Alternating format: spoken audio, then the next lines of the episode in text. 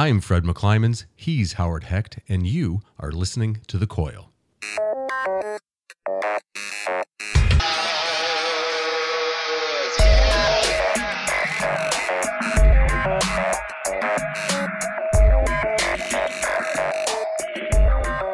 On today's edition of The Coil, we're talking about structure and agency. Agency, well, that's the ability we all have to make a decision, and in fact, the freedom we have to make a decision. Structure, on the other hand, well, those are the things that guide our decisions, that shape them, and in many ways constrain them. Later in today's program, we'll be talking with noted AI analyst and educator Adrian Bowles. But before we get to that, Howard, welcome to the show today.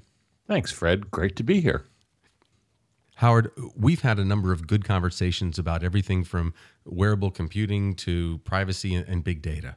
And one of the themes that I think we're, we're seeing recur here is the idea that there are a lot of systems in place today, uh, not just social systems, but a lot of technical systems in place that are helping us in our everyday lives. And we've been talking about the, the effect of that in terms of big data and the data that we're throwing off. But I think it's worth going back and taking a look at how some of these systems might be constraining our decisions.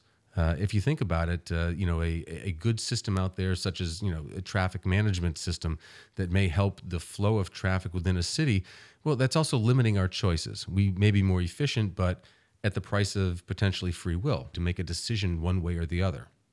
Fred, it's become increasingly obvious to me as I get older that Nietzsche was not a systems architect. Unfortunately, our ability to exert free will in any situation is being diminished regularly by the sort of surreptitious advent of, of all kinds of decision support systems. Let's face it, Fred, social media is a decision support system.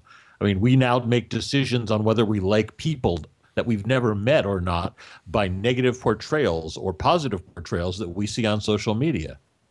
No, very true. Um, I think there's a uh, there's an increasing tendency today to, you know, to rely upon decision uh, support tools or, or, just on the crowd to help us make decisions. Uh, but I think what many people don't realize there is, as we place more reliance upon these systems, we think we're doing ourselves a favor but those systems themselves they have inherent constraints and they can you know very directly shape the amount of information we have available to us or potentially the time that we have to make a decision uh, and force us whether we like it or not into a set of predetermined outcomes sort of a, well, they, self-reinforcing yeah. channel well, they're all, they're all deterministic because they're all limited. They're not presenting you with every possible option and outcome. They're presenting you with a limited set. And let's face it, people don't have the in the wherewithal or or even the desire to examine most of these decisions to the degree that they might even warrant, or or certainly that are possible. So, are there particular areas that uh, that you've become concerned about? I know, like I mentioned uh, a few minutes ago, we've talked about a number of different, uh, you know, technologies and um, everything from from business models to you know technical models that are shaping us today. Uh, is there anything that you're particularly concerned with, where you see our freedom of choice being you know so constrained uh, to the point where uh, it's it's now become detrimental in a significant way? Well, I'm very concerned about a lot of these things being used in healthcare. So let's let's take take a quick step backwards. Let's look at financial decisions, credit worthiness, et cetera. Um, those things used to be done, you know, at your local bank being with a decision made by someone that you probably had a banking relationship with, or at least someone who could, you know, research uh, what was, you know, moderate available data based on your work history, your your income, uh, your assets, and make a decision. Now, everything that you do that affects your transactional credit score, and some things that, by the way, are not necessarily what you would think directly related to your credit worthiness, um, such as medical claims that you may have made, accidents that you may have had in a vehicle or otherwise, uh, legal cases, all conspire to make up your credit score, and all are being used to, to you know, to make that decision about you very instant, near instantaneously don't forget the idea of social information being used in that category as well. Uh, I you know, do the not ability to look at your credit score and look at the credit scores of your friends or of the behavior of your friends, what they uh, you know kind of put forth into the social realm. I mean, that can be used against you, and uh, we've seen situations where that seems to be the case. And let's face it, right now you have the ability um, in big data um, brokerage environments to actually purchase information based on people that are based on a disease, malady, or affliction that they might have. And that's currently right now being used for marketing purposes. So if you're incontinent, I know that I can sell you incontinence products. If you have diabetes, I can sell you diabetes supplies. But what's also happening is there's nobody that really has told you other than you know other than the law which people always seem to find a way of getting around ways of not being using these things to conspire in medical underwriting there are a lot of systems out there uh, where we've given control over to uh, technology uh, you know traffic lights as, as an example um, they're there. We know they're there. You, they, you really want to drive faster, don't I, I, I, really do. So, um, and, and, that, by the way, will be, get held against me in the next uh, review for my insurance policy uh, uh, for my automobile, I'm sure. But uh, you know, I think there are there are two ways that we can look at this. The first is where we've put a system in place that we know is constraining our decision in, in some way. But the second is sort of a, a more more difficult to define overwhelming amount of information that may also limit our decisions. And we touched on this when we talked about the crowd issue earlier, where we source, uh, you know, suggestions where we're going to go for dinner, what kind of a movie we're going to see. I think there's a there's a greater area there where because of our addiction to social media, because of our addiction to information in general, it's very likely that we're being flooded with so much that all that really gets through to us is the peak. We don't see you know the uh, the 20% on either side of the curve that may be of tremendous value to us that we're just simply not getting and that's different from you know say an hr program that says all of the incoming resumes will go through our you know our software and we will keyword and we will rank them and do all the appropriate searching to figure out who should we call back i mean that's that's a particularly bizarre situation in and of itself because I think they really miss a lot of people who may not have a particular skill at writing resumes. But think about the crowd. Are we really susceptible to the noise? Of course we are. I mean, let's face it. But also that that has to do with our own ability, our own decision to allocate very limited time and very little limited resource of our personal resource to making that decision. I mean, let's let's face it. Where am I going to have dinner tonight? Where am I going to make a reservation for dinner? Is a relatively time limited decision in most people's world. Unless it's a very special occasion, you basically say, "I'm hungry for Indian food. I'm going to go look up on my favorite site, you know, the, the top rated Indian restaurants, and I will decide thusly if I'm in a place where I don't know the answer or don't have a, a particular favorite. The challenge you look at is that um, sites such as Yelp have tried to overcome the the anonymity of that information by saying here are here are reviewers. You can learn whether your views align with these reviewers, you know, in, over time, and you can you can trust these reviewers. And that's that's one of the ways. And let's face it, it's been very successful in that very simple process of saying, here's someone whose tastes align with yours. You can now trust them to review restaurants that you might like. Right, but you know, Howard, if we trusted reviewers, we would never have had the success that we had with Star Wars. Uh, Star Wars, if you remember, when it came out back in the mid '70s, was panned it, from a, a, critical perspective, it, it, got very poor reviews. It was the crowd that stepped up and said, "Let's go see this." A lot of, of very horribly reviewed films are very successful.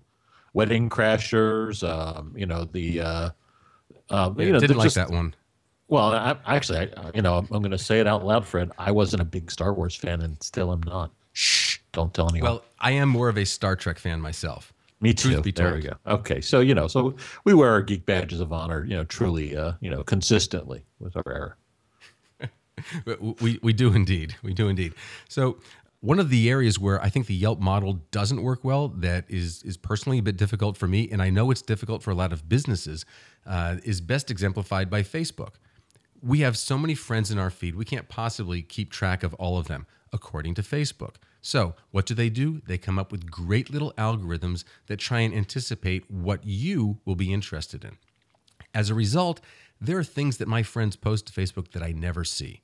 And for me personally, that's a little bit disturbing because that's different than than Twitter, where I really expect a raw feed, and if I miss something, I miss it. You know, I may go back and try and find it later, that's fine. That's uh, an expectation. It works the way I expect it to work. Facebook, however, does not. And for individuals and marketers, I think that's becoming a bit of a problem. We're missing things that we expect to see?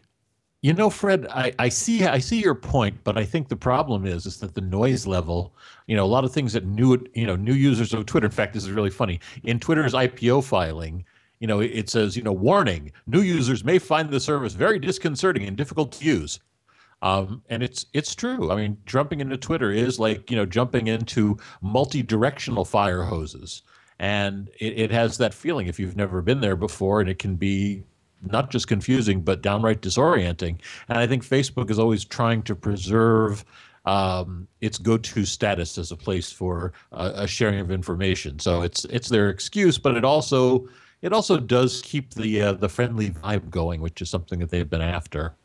Um, so I think it's a, it was a business decision in a lot of ways, and of course, let's face it, it's really a way to cram more ads in your in your timeline. Well, sure. Bottom line, you know, realistically, if Facebook does become like Twitter, it's doomed.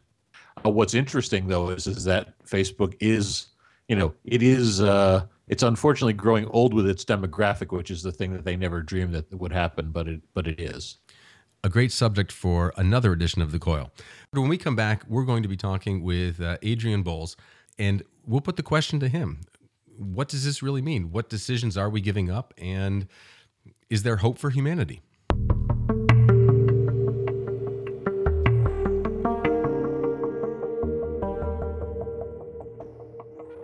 On this segment of today's Coil, we're joined by Adrian Bowles. Adrian, welcome to the Coil. Thank you. It's a pleasure to be here. So, Adrian, uh, we're talking here about uh, structure and agency. Uh, and before we really get into that, I'd like to just kind of get a, a lay of the land here with uh, the state of applied or narrow AI systems. Um, what's the state of decision oriented AI today? Well, you know, when you, you, you narrow it down to the decision making AI, you tend to start to look at things that are either embedded in um, other systems. So, you know, if you go back uh, historically with AI, we, used to say things like uh, once it becomes useful and pervasive, we forget that it's even there. So, uh, there's a lot of um, decision support that would fall under the general category of AI 20 years ago that we don't even think about as AI today. But I think that if you want to look at the, the real state of the art and kind of pushing um, where we're going into the next generation, uh, it's no secret that I've spent a lot of time looking at um, the IBM Watson system, which is uh, was designed to be after Jeopardy uh, an assistant to people making complex decisions, in particular things like uh, diagnoses. And so we start to see a lot of things in that area where there's a human that has to make a decision and you're getting support, you're getting alternatives, you're getting, um, in the case of the systems that I, am most familiar with today, um, probabilistic rather than deterministic results. So you get multiple answers and then it's up to the person to, to make a choice.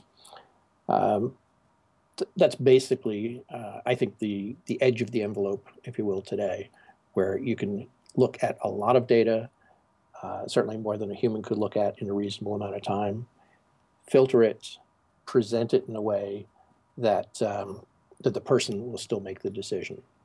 So, Adrian, one of the things that I've been concerned about is the individuality of individual decisions that are shaped by all of these decision support tools. Um, I guess it's it's a combination question. The pervasive nature of the tools and what I see, and this is purely empirical at this point, but I see a, a pretty dramatic drop off in the inductive logic of humans. And I'm wondering what you see out there.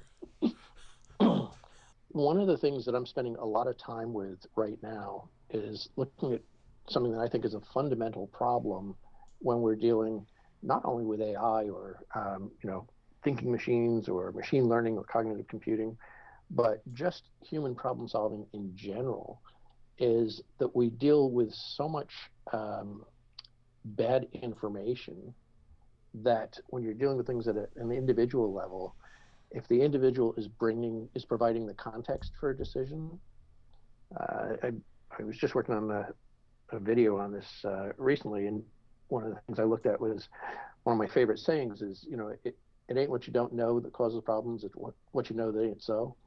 And you get into that with um, automating decision support at an individual level, the individual may have perfect information or perfect um, perfect data, and then putting it in their context with information that is less perfect, you're still going to come up with a bad answer.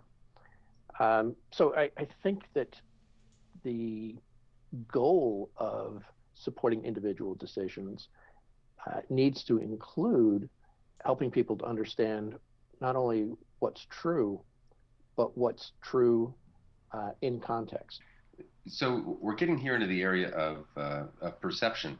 Mm-hmm, and, absolutely. Uh, I'd love to get your take on uh, examples where you think, you know, individual perceptions uh, haven't really quite met the realities of decision tools or of vendor perceptions of the marketplace, where we have disconnects. Yeah, I think that's, you know, that's a, a fascinating question. Um, we had someone speak at our local library recently about uh, Google Glass, for example, and it was fascinating to me to watch comments uh, online from people that are, attended the talk saying, "Oh, this is great! You know, I can ask any sort of reasonable question, and by using Google Glass, I'm going to get the answer out of Google, and it's like." Um, it's like having a Watson in your pocket, and so there's this at the consumer level people don't really understand the difference between, say, a Google search, uh, Siri, and a Watson. And, and, you know, I don't expect them to. We haven't done a good job of educating the public uh, about what, what's out there. But I think what that does is it creates, along with the um, uh, things like all the news recently about NSA, um, you know, capturing information about us. Uh, there was a thing in the paper this week about uh, Dick Cheney disabling the Wi-Fi on his pacemaker so that nobody could uh, send signals to it. You know, there's this general perception that um, a lot is being done behind the scenes that we would generally put under the, the category of evil, evil intent. Um, I'm certainly not going to discount the uh, propensity for humans to do things like that with AI. But I think that most people that are looking at it that see, you know, the the Arthur Clarke view of the world and, you know, think where are we compared to uh, 2001? Um, I think that we have, on balance, a lot going on on the positive side of the ledger.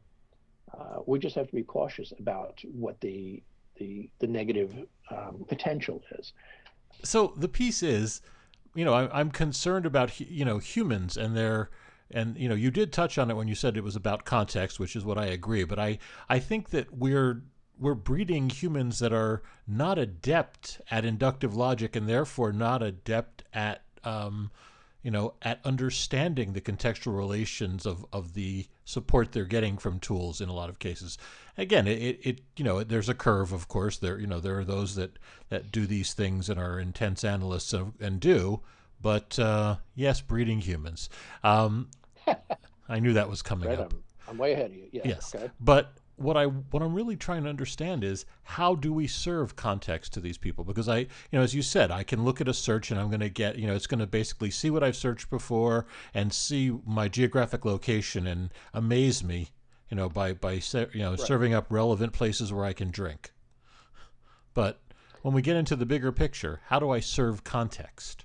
I think that's a different question than about breeding humans. Um, about eh, two sides of the same coin. well, we certainly have a an education gap that it would be nice to address.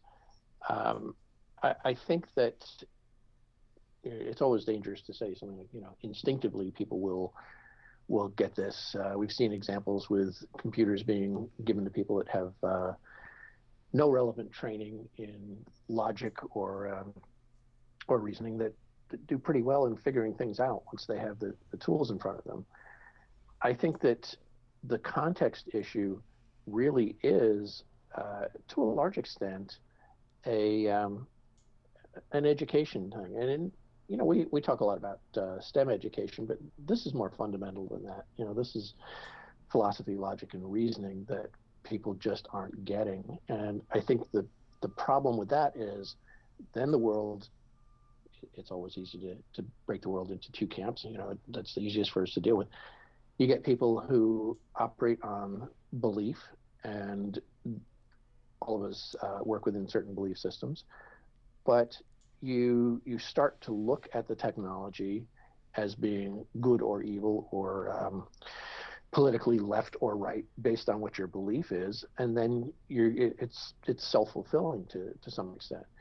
I think the real issue here is that we need people to uh, be more critical and to look under the hood to some extent. Now, you know, I happen to like cars and I like knowing how they operate. I do think it's exciting um, and maybe a little sad that in a generation or two, uh, people won't know half of what was required to operate a car, you know, as recently as the 60s or 70s uh, you get into autonomous vehicles, and that's a, another complete area for uh, for AI. And you know, what's the the right way to uh, to deal with autonomous vehicles? But we have too many people making bad assumptions about what's happening with the technology, and that goes back to what I was saying in terms of, you know, when I ask Siri um, a question, what what's the process it's going through, and how does it know how do I filter the answer based on that? And that's another area of um, of AI, frankly.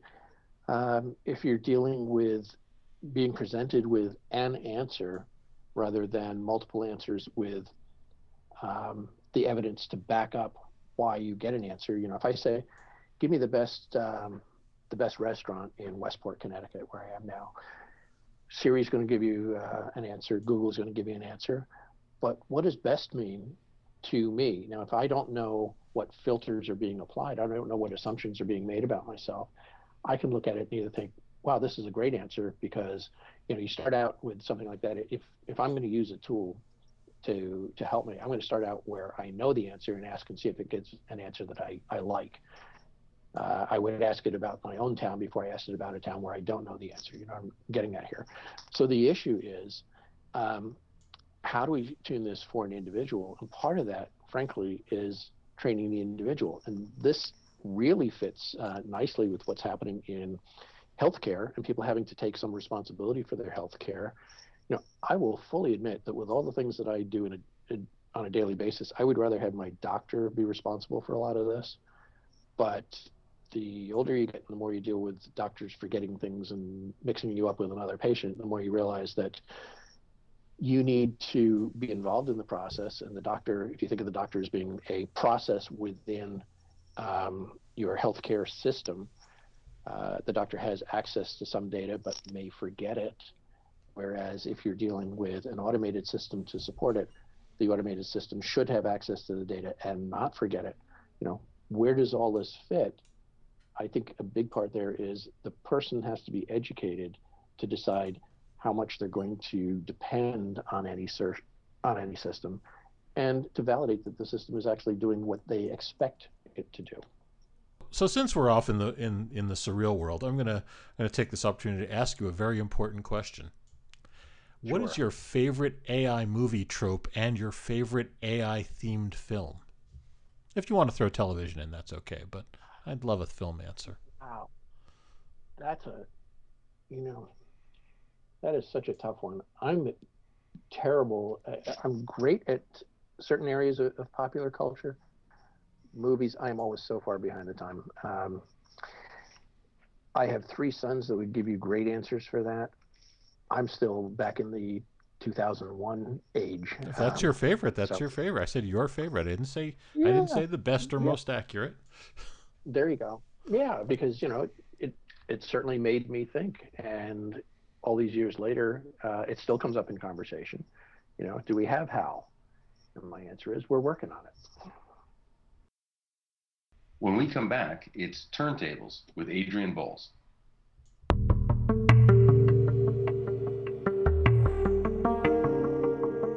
In this segment of today's coil, it's Turntables, where our guest, Adrian Bowles, gets to ask a question of me and Howard.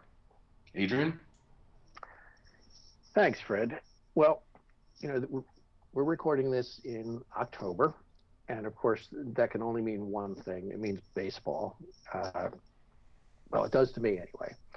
So my question is, if we look at AI for decision support, which was our, our topic, and how much we trust it and all the ethics involved, I'm going to ask how long do you think it's going to take before we have Major League Baseball umpires replaced by AI devices?